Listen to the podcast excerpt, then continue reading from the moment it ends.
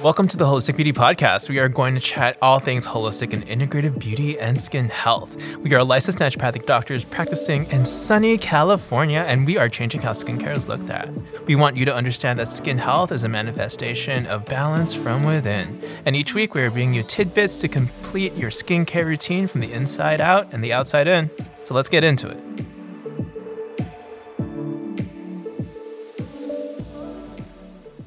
Hey guys, even though we are doctors, we're not your doctor. So we want you to know that this podcast and the information on here is not medical advice. It is not meant to diagnose, treat, prevent, or cure any conditions or disease, and it's only meant for education, okay?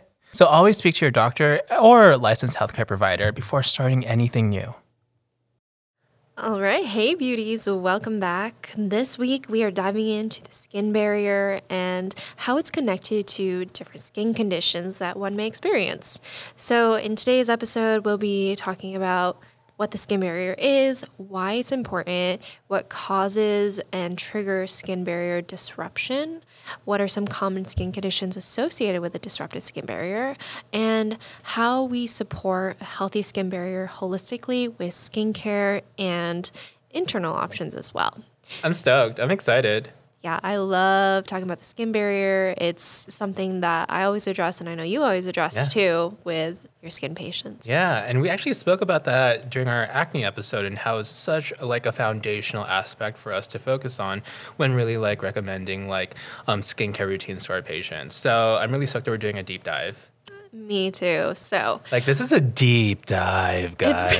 It's, it's pretty deep. It's pretty deep. Yeah. We're doing like all deep dives this month, right? First yeah, with PCOS, first PCOS and, and now this. this. and we're gonna try to cram this all in one episode. Yeah. So here we go. Dr. Bryant, tell us what the skin barrier is. Yeah, so the skin barrier has different layers um, that depend on each other's function for the entirety of the whole entire skin barrier to work effectively. And then there's going to be like the microbiome layer, the chemical layer, the physical layer, and the immune layer. So in regards to all of them, I like what I said, they all like depend upon each other to help with the function of the skin barrier.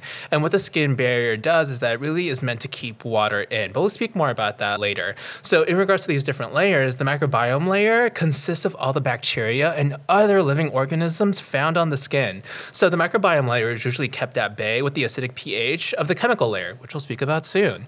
And when at balance, the microbiome layer is mainly composed of Staphylococcus epidermidis and Corynebacterium bacteria. But when the pH kind of like goes off kilter, it allows for the growth of Staphylococcus aureus and other disease-causing bacteria. And then moving on to the chemical layer, the chemical layer is mainly composed of natural moisturizing factors. So natural moisturizing factors, like what the name kind kind of suggests is meant to moisturize the skin, but it also has other compounds in it and this chemical layer. It naturally makes the skin acidic at a pH of 4 to 6. And this layer can be disrupted by skincare products with more alkaline pH. We're going to be speaking mm-hmm. about like the causes and triggers of skin barrier disruption soon. And then a layer deeper, it's going to be the physical layer. So the physical layer's purpose is to keep water in the skin. This layer is composed of the stratum corneum. So we spoke about this in last week's episode. So we're going to talk, we said we were going to talk about this week, and let's talk about it. So the stratum corneum is the outermost layer of the skin slash epidermis, and it's in addition to a fatty layer um, called the lipid matrix. Corneocytes, uh, which are basically the skin cells in the stratum corneum, naturally make the lipid matrix um, by making enzymes and releasing lipids that make fats, such as ceramides and cholesterols, and those are those things that keep water in the skin. And this layer can honestly be disrupted when there's an imbalance in the types of fatty acids, such as omega 6 to omega 3 ratios, which we spoke about during our acne episode, and um, any changes to um, thickness of the stratum corneum. And we actually spoke about changes to stratum corneum in our retinoids episode. And then uh, going even deeper, there's going to be the immune layer. This layer is composed of immune cells that prevent microbes from entering past the epidermis and play a role in regenerating the skin barrier. And interestingly enough, Dr. Merola, you taught me about another layer in the skin barrier. Yeah, there's an antioxidant layer. I did not know about this. Barrier. So our skin has like this antioxidant defense system, which mm-hmm. is pretty neat, and I mean it's necessary because yeah. think about all the pollutants that we're coming into contact with yeah. from the air, skincare uh, and products. water. Yeah, skincare products too. So within this layer, of course, They got a bunch of different antioxidants, including vitamin C, uric acid, and vitamin E, and CoQ10. That's so cool. that CoQ10. Yeah, CoQ10 is naturally produced in the skin. So these antioxidants help counter oxidative stress in the epidermis and the dermis of the skin, which is pretty neat. And then another thing that's pretty neat, there's some evidence showing that with regards to vitamin E, the highest levels of vitamin E are found in sebum. And Interesting. in the skin lipid film where there are like sebum rich areas of the skin. Yeah. So like the face for instance. And the sebum helps transport the vitamin E from the blood to the surface of the skin. That's so cool. Mm-hmm. And that's how it like plays a role in like the antioxidant protection of the skin. Yeah, it's pretty neat. That is so cool. But Dr. Bryant, let's tell our listeners why the skin barrier is important. Why should we even care about it? Yeah, I mean, I said earlier, like it's really great to keep water in the skin and keep the skin hydrated. But honestly, like the skin barrier is one of the body's first defenses against UV radiation, environmental exposures, chemicals, disease-causing bacteria, and so much more. So this outermost protective layer on your skin is so important for all of these. Mm-hmm. And then it keeps like your skin hydrated and dewy and glowy. Are we not like saying how important this is? You should really be supporting your skin barrier, guys. And honestly, like disruption to the skin barrier has been associated with various skin conditions that we'll speak about soon. So, when it comes to a disrupted or damaged skin barrier, there are several different causes and triggers of this. So, we have external causes and internal causes. Starting with external causes, things that can disrupt your skin barrier include certain skincare products, frequent hand washing, sunlight or UV exposure, and weather. When it comes to skincare products, basically, if you're over exfoliating using products with a pH that's more alkaline, for instance, retinoids or facial cleansers that are maybe a little too harsh or abrasive on your face, these can all disrupt the different layers of the skin barrier and result in dryness, irritation, and other symptoms of skin barrier dysfunction. When you're frequently washing your hands, I know we've all experienced this, but you might have like hand dryness and redness and sensitivity. So, this is because those harsh soaps, well, first of all, they're more alkaline. Mm-hmm. And then this pulls out the lipids or fat from the physical layer of our skin barrier mm-hmm. and natural moisturizing factor from the chemical layer. And that can result in like skin, Yes. dry hands. Yeah. And then with the sunlight and UV exposure, it's been shown to affect the physical layer by disrupting that cell to cell adhesion and the fatty acid composition. So is pretty much disrupting the lipid or fat barrier of the skin, mm-hmm. again, resulting in water loss. And with weather, cold weather has been also shown to cause skin barrier disruption and skin dryness by reducing natural moisturizing factor. And also dry and windy weather can also disrupt the skin barrier too. Yeah. So, what about some of the internal triggers? Yeah. So, in regards to internal triggers, there's going to definitely be like an inherited predisposition or some genetics. We do know that people who experience eczema have like a genetic predisposition. In regards to diet, there's actually like this dietary trigger that's actually really interesting. So, there's this condition called systemic contact dermatitis. And basically, in systemic contact dermatitis, it's um, when somebody is allergic to something and when they're exposed to it, it could lead to symptoms that could look like a rash and disrupted skin barrier. And some common food allergens that could lead to systemic contact dermatitis include some spices, some food additives, some herbs, balsam of Peru, interestingly enough, and seafoods due to nickel. And in regards to balsam of Peru, I was actually doing like a deep dive on this, and it's going to be like these cinnamon flavorings. Oh, I know, isn't that interesting? And then uh, in regards to eczema, we also know that there's like also like a um, connection between food intolerances triggering or exacerbating eczema. And then in regards to like gut health, since we're talking about like diet, you know, we do know that there's science showing that the gut microbiome is linked to conditions that have skin barrier disruption. So there was a small study completed on individuals who have acne. And according to the study, um, uh, people with acne had different um, gut bacteria profiles compared to those without acne.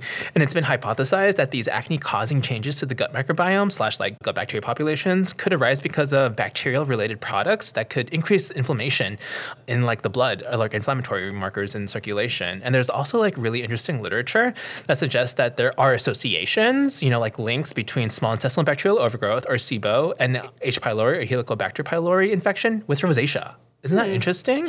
You know what?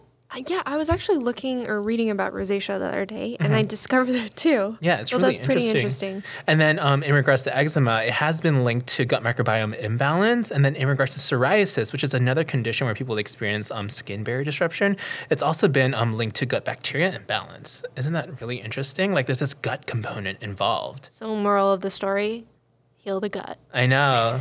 But going back to the internal triggers of skin barrier disruption, we also know that thyroid hormone plays a role and also estrogen plays a role. So, like, hormones are so, so important. So, in regards to low thyroid hormone, it could lead to symptoms of dry skin. And what thyroid hormone um, is important for is that it's essential for controlling healthy epidermis development and function. And it's involved in um, skin cell production, wound healing, and hair growth. And, like what I said, it could lead to dry skin, but it could also lead to hair loss and many other symptoms that are seen in low thyroid. And then in regards to estrogen, estrogen plays a role in maintaining skin thickness, water content, and more. And low levels of estrogen have the potential to lead to skin thinning and transepithelial water loss or dry skin. And I was actually speaking to a pharmacist about estrogen actually, and she was telling me that estriol, which is going to be so there are different types of estrogen, listener. There's going to be estrone, which is E1, estradiol, E2, and estriol, which is E3. And which what the pharmacist told me is that estriol is the one that's going to be important for the production of collagen in the skin. So that's really interesting. Um, and we do know that there are certain like functional tests that we can do as naturopathic doctors to really identify like what somebody's experiencing in regards to estrogen deficiency and what types of estrogen deficiency they are experiencing. Yeah. So let's dive into like the different skin conditions associated with a disrupted skin barrier. What kind of things are we seeing that are happening with the skin when our skin barrier isn't functioning like it should? Yeah, definitely. I mean, we touched base on some of them already, um, but we're going to do like a deeper dive into them. But first of all, this is pretty much like plain and simple. A disrupted skin barrier could lead to dryness. But if you want to sound smart with your friends, you could call it xerosis. Medical term. medical terms. And basically, xerosis or skin dryness can happen because of just water loss from the skin. Um, and this can happen because, like what we said, changes to the skin barrier and its function. Um, and what we see in those with high um, transepithelial water loss is that there are reductions in natural moisturizing factors in the chemical layer and ceramide deficiencies in the physical layer. So that's one right there. And then the other one, which we spoke about earlier, is could be eczema. And actually, in eczema, all layers of the skin barrier are disrupted. It's really interesting. And this could lead to chronic and recurrent rashes with dry skin. And what we actually see in eczema is that there's an immunological component that changes like the ceramides and like these these proteins that play like an integral role in the physical layer and so much more. And in addition to that, we know that the microbiome layer is also changed as well. Like people with eczema, um, uh, since the skin barriers, um, what is it, microbiome layer is disrupted, there's a possibility of bacterial infections with Staphylococcus aureus or S. aureus. So that's another condition. And then another condition is going to be seborrheic dermatitis or dandruff, honestly. So dandruff is like a milder form of seborrheic dermatitis, but um, in regards to like seborrheic dermatitis, it's gonna basically look like a red scaly rash that can affect the face, the scalp, the upper chest, and back. And if, honestly, it affects all ages, but especially like infants and those in uh, early adulthood. And in, seborrheic dermatitis, it's basically a condition where there's a disrupted skin barrier, like what we said, and there's a change in the microbiome layer of the skin barrier, specifically with overgrowth of a yeast called Malassezia. And Malassezia is going to be this yeast that produces lipase, and lipase is going to be an enzyme that breaks down the lipids in the skin, and that basically causes like immune chain reaction that leads to the generation of like inflammation and disruption in the cells of the physical barrier of the skin barrier. And then there's going to be psoriasis. So psoriasis is going to be an autoimmune skin condition, and it's described as like skin symptoms with raised, uh, red, scaling, oval like plaques on the skin, and they tend to happen in specific locations actually. So the lower back, the elbows, the knees, the legs, the soles of the feet, the scalp, face, and palms. And then in regards to psoriasis, it is considered like a disruption of the skin barrier because literature shows that there are changes in the microbiome layer that leads to like provoking or like exacerbating the symptoms of psoriasis. And in addition to that, the physical layers is disrupted with increased cellular turnover of skin cells with immune layer activation. It's all really interesting. And then there's going to be rosacea as well. So rosacea, what we see in that is that it's going to be a chronic inflammatory condition of the skin. And it usually happens in parts of the skin where there's a lot of oil glands, which is really interesting. And that then makes me curious to know because we had that conversation about like anti- the antioxidant layer. And I'm just like, oh, is there something going on with antioxidants as well? That makes me want to do some research. Yeah. But with rosacea, um, this inflammation usually leads to like symptoms of redness and dryness. And what we see in rosacea is that there are changes in the chemical layer of the skin where there's a higher pH than normal. And there's also increased transepithelial epithelial water loss. Also interesting. Yeah, and then we have acne and the relationship between a damaged skin barrier. So, with acne, studies have shown that there is a loss of diversity with the skin microbiota, aka skin dysbiosis, meaning that there's just a shift in the balance between good and bad bacteria. And normally there is a variety of good, bad, and commensal bacteria that live on our skin naturally. And this goes beyond bacteria, but like also viruses and yeast are, like normally reside on the skin. But what we don't want is when there's something that damages the skin barrier, Yeah. for instance, and then like gives the other bad guys, or I guess the ones that usually don't cause problems, to overgrow and cause issues. So this kind of happens to be an issue with acne. And what the research tells us is that there are actually different subtypes of Cutibacterium acnes, which is which is the bacteria that is associated with acne. Mm-hmm. But the thing is, it's not so much that this bacteria is present and it causes acne it's more so an issue with the different or an imbalance of the different subtypes of this bacteria. Interesting. Yes, so there's one in particular, Cutibacterium acnes subspecies. Acnes? I know. This one is the one that has been shown to induce inflammation and generate reactive oxygen species. And guys, remember, those uh, cause damage to the cells. They're pro-oxidant. Yes. And there's another subtype, for example, Cutibacterium acnes subspecies defendans, which has actually been shown to play a beneficial role in skin health. Interesting. So there's an issue with an imbalance of the different subtypes of that bacteria. And then secondly, we also see an increased permeability of the skin barrier.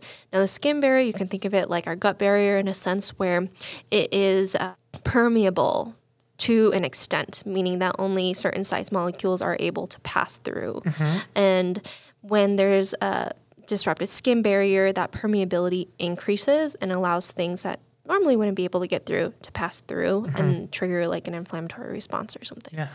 And so with acne, we see that this skin barrier is disrupted and there's a lack of ceramides in the lipid, aka fat layer of the skin. And this leads to an increase in transepidermal water loss, which ultimately results in dry skin. Mm-hmm.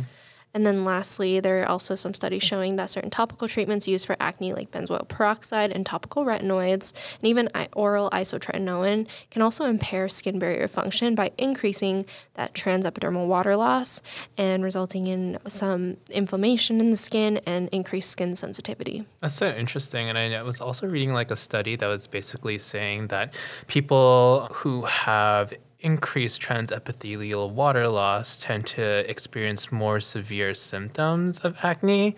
While the study didn't really explain why, it was more like an association. Like they just linked the two. Um, I wonder if it's due to like this lack of ceramides, you know?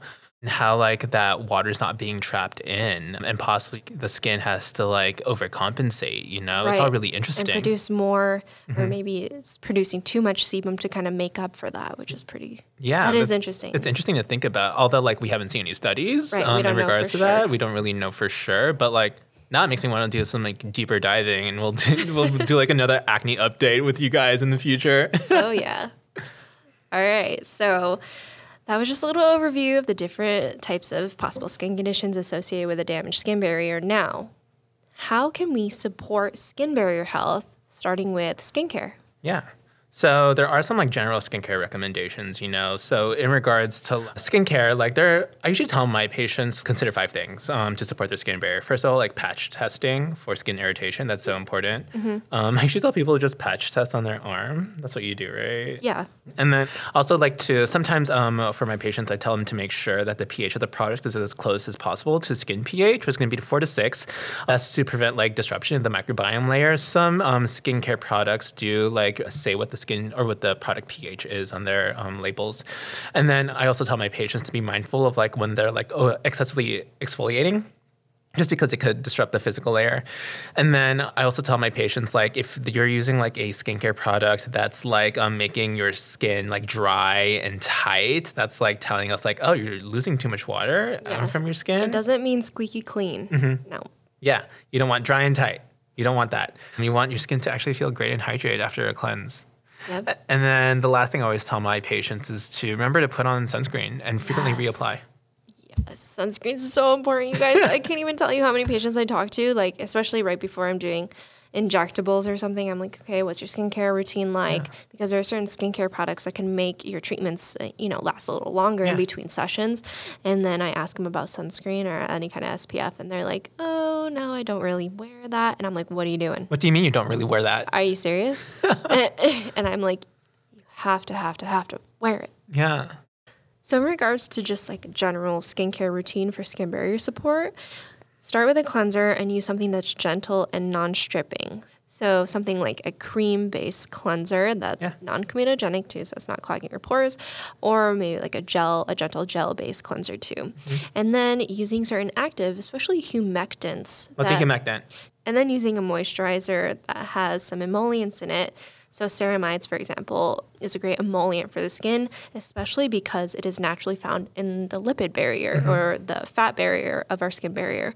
So that is comprised of ceramides, cholesterol, and free fatty acids. So free fatty acids are another great compound to look for in skincare products. And then lastly, sunscreen. Don't forget the sunscreen. At least a SPF of 30 or higher.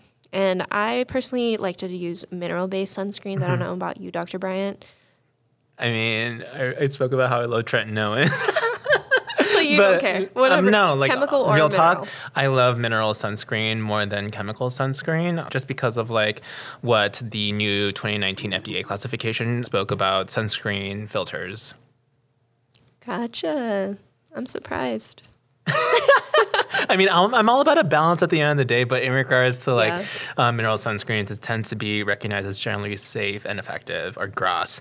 And the Nice. actually, there's some like tips actually that I tell my patients in regards to sunscreen, just making sure you have like two finger lengths of sunscreen Mm-hmm. and then to apply it over the face, wait 30 minutes before going out. And then when you are outside, reapply every two hours. Nice. Mm, and then another thing in regards to cleansers that I tell my patients, like sometimes like considering a double cleanse would be really great. Oh, I love double cleanse. I think we talked about that. Be- Yeah, we talked about during the acne episode. episode. Oh my god. Yeah, double cleanse is really great at like really cleansing the skin and but also keeping the skin hydrated and really supporting the skin barrier. Yeah, great. So let's touch base on a few more specific skin conditions and Mm-hmm. skincare support for that. So from a conventional perspective, these are some things that like dermatologists might recommend.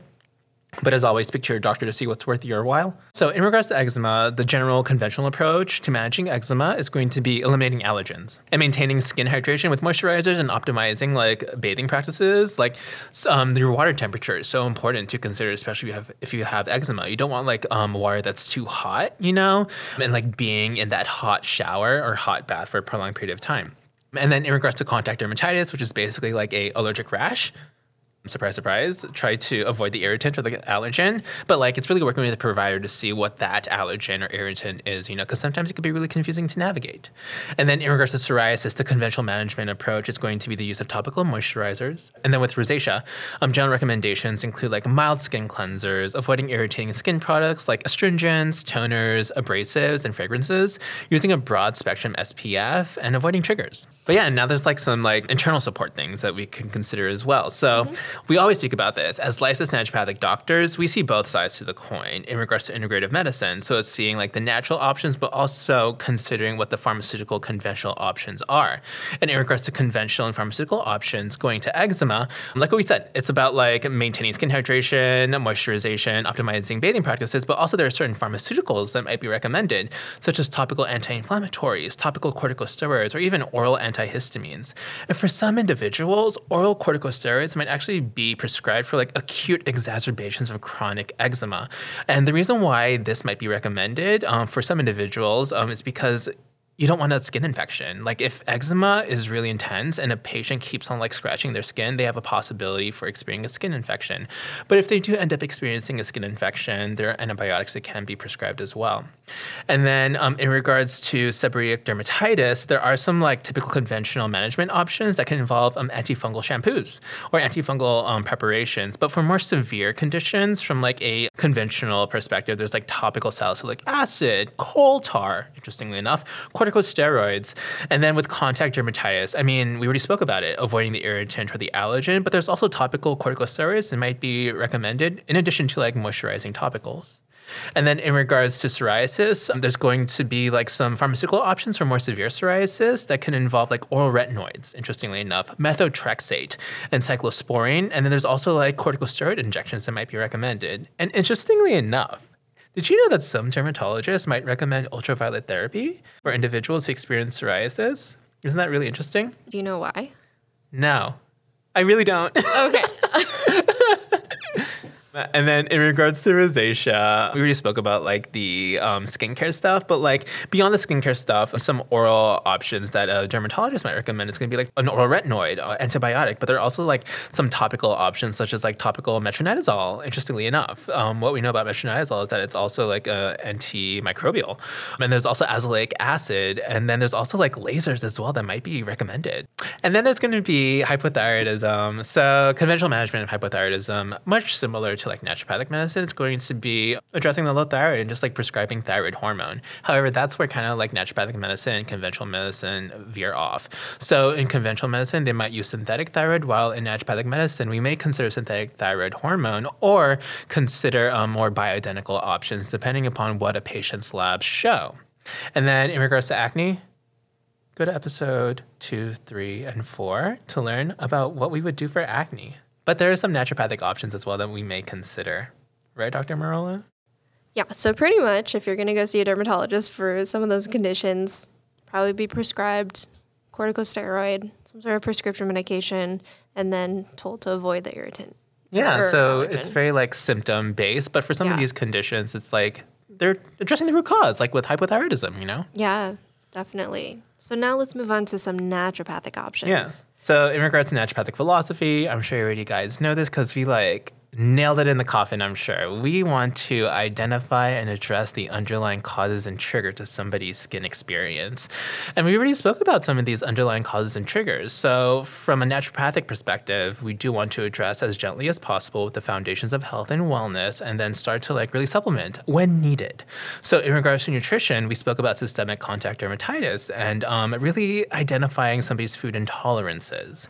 And then we spoke about how the gut microbiome is connected to like some of these changes in the skin barrier, like with eczema, what other ones, um, rosacea, and so much more. And we do know that after like checking um, somebody's gut microbiome through like functional tests, we have certain herbs or even plant extracts that can be used to really balance the gut microbiome. And sometimes you might even use a probiotic. It really depends on what's being displayed in front of us, given what labs show, and so much more. And then in regards to nutraceuticals, I mean, I already touched base on probiotics, but there's also prebiotics too.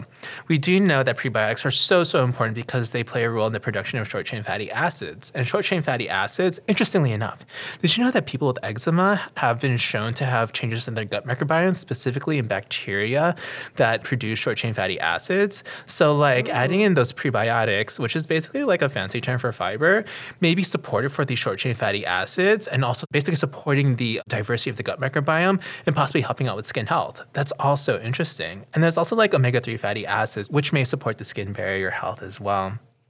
And then there's also like, I think we should touch base on this, Dr. Merola, collagen. I know a lot of people like to use collagen for skin hydration, fine lines, and wrinkles, you know? And there is literature that actually suggests that daily supplementation of collagen may increase hydration in the skin, especially when combined with certain vitamins, specifically vitamin C. However, we're like still trying to understand like what's really going on because what we know about collagen is that it's a protein, right? Yeah. And proteins have a bunch of amino acids, and Mm-hmm. when we consume it, we have to break it down into those amino acids. Exactly. So it doesn't necessarily mean that it's going to the skin. Exactly. And it's really interesting for some of these people, like in these scientific studies, like it makes me curious to know, like, is the collagen helping out because they had lower levels of amino acids from the get go or not? We don't know. But we do know that there is a connection between taking collagen and how it supports skin hydration. But we're still trying to understand the minutia in between. Yeah, and it doesn't hurt. Collagen isn't a bad supplement, Mm-hmm. especially if you're getting it from a reputable company Yeah. that makes high quality like Exactly. products and stuff. I'm totally there with you. And then in regards to collagen, could we get it from bone broth? I think we could get collagen from bone broth, right? I was looking into that. It was a while ago. I think you can, but it's not as much as if you were taking like a collagen like hear you. supplement directly. From my understanding, with collagen supplementation, you need like a few grams of it. And, I, and in my head, I'm just like, how, how many grams of collagen are actually like in a cup of bone broth? And then in regards to hormone replacement therapy, I really spoke about this earlier. Like with hypothyroidism, with hormone replacement therapy, it's really like giving a patient more thyroid hormone if they do have labs confirming that they have low thyroid. And in the naturopathic realm, we have the option of using synthetic thyroid hormone or more like biomimetic um, thyroid hormone. And depending upon what a patient's lab shows, we may recommend one over the other. And then in regards to estrogen, there's also like bioidentical um, estrogen therapies that might be recommended for people who have low estrogen. And if their labs show low estrogen, but yeah, as a naturopathic doctor, as both naturopathic doctors, um, me and Dr. Marilyn Merola, we really wanted to identify the underlying cause and just like really address it with some integrative options and integrative meaning natural and um, pharmaceutical options, you know? So as always, like before you try any of these, just make sure you speak to your doctor to see what's worth your while at the end of the day. We hope that you guys really enjoyed this episode and learned a lot about the importance of the skin barrier and the different ways that a conventional doctor or naturopathic doctor may approach addressing a dysfunctional skin barrier or these conditions associated with a damaged skin barrier. So, Yeah. And in the future, we might even do a deep dive of some of these conditions that we spoke about. So just make sure to follow us on Instagram, but also check out our website. All of those links will be in the podcast description. And then make sure to follow us on those social media accounts, but also make sure to subscribe to our podcast, guys. So in the future, like what we said, we're going to do a deeper dive on these skin barrier dysfunction conditions. But beyond that, make sure to also share this with your friends, family, skincare community um, who might be experiencing like skin barrier issues. They might find this really helpful. But thank you so much, guys. We will see you next week. It was awesome. see you next week. Bye.